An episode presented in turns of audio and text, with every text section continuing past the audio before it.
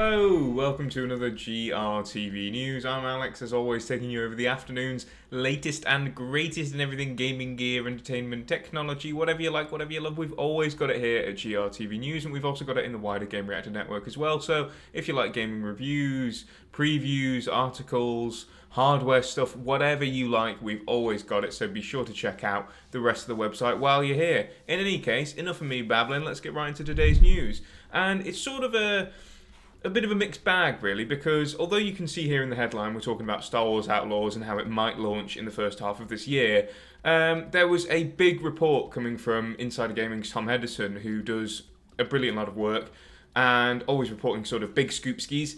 And Tom uh, Henderson basically spoke about Ubisoft in a pretty lengthy piece. Uh, there's a lot of information down there to check out, but what we're looking at at the minute primarily is Star Wars Outlaws, and it seems that it's going to be early 2024 for this.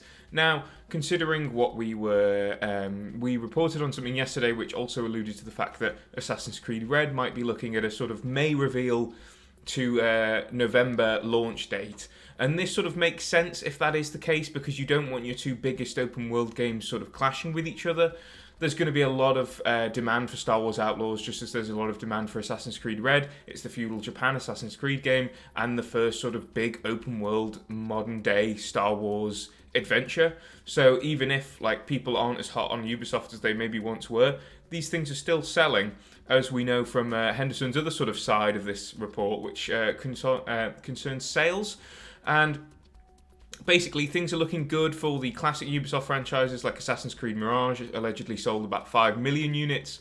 Uh, Avatar Frontiers of Pandora didn't do as well as it could have done, 1.9 million units at the time of speaking, and that's not as high as you'd probably guess from something as big as Avatar, but considering the sort of delays and that it missed the way of water sort of um, punchy date. I guess that's sort of to be expected. But Prince of Persia is the real headline here, as to date it's only sold about 300,000 copies. Now, it's only been out for less than a month. And so, you know, of course, it can make that back up. But usually, you expect to see a big burst, a big boom sort of around the uh, launch of the game.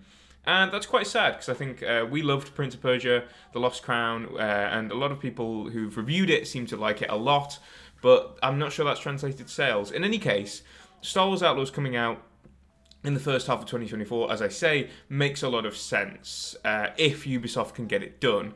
I would say take everything here that I've spoken about with a pinch of salt because although Henderson is usually really, really good at this, sometimes the information can change. Plans can change internally at Ubisoft, and they might say, oh, we are looking at the first half of 2024 now, but in time that could sort of change up. There are a few things coming out early 2024 for Ubisoft. You know, as I said, we had Prince of Persia: The Lost Crown. We've got Skull and Bones, but I think we re- like if they really want to sort of make 2024 a massive year, Star Wars Outlaws putting out in the first half and then putting out the most anticipated Assassin's Creed game perhaps ever is probably your best bet. But I've probably been rambling a bit too much, so let me know what you think of all this information, all the Ubisoft stuff. We've got plenty of news about it. It's a very big report and it's very interesting to look through and let me know your thoughts on it. And I'll see you tomorrow in another GRTV News.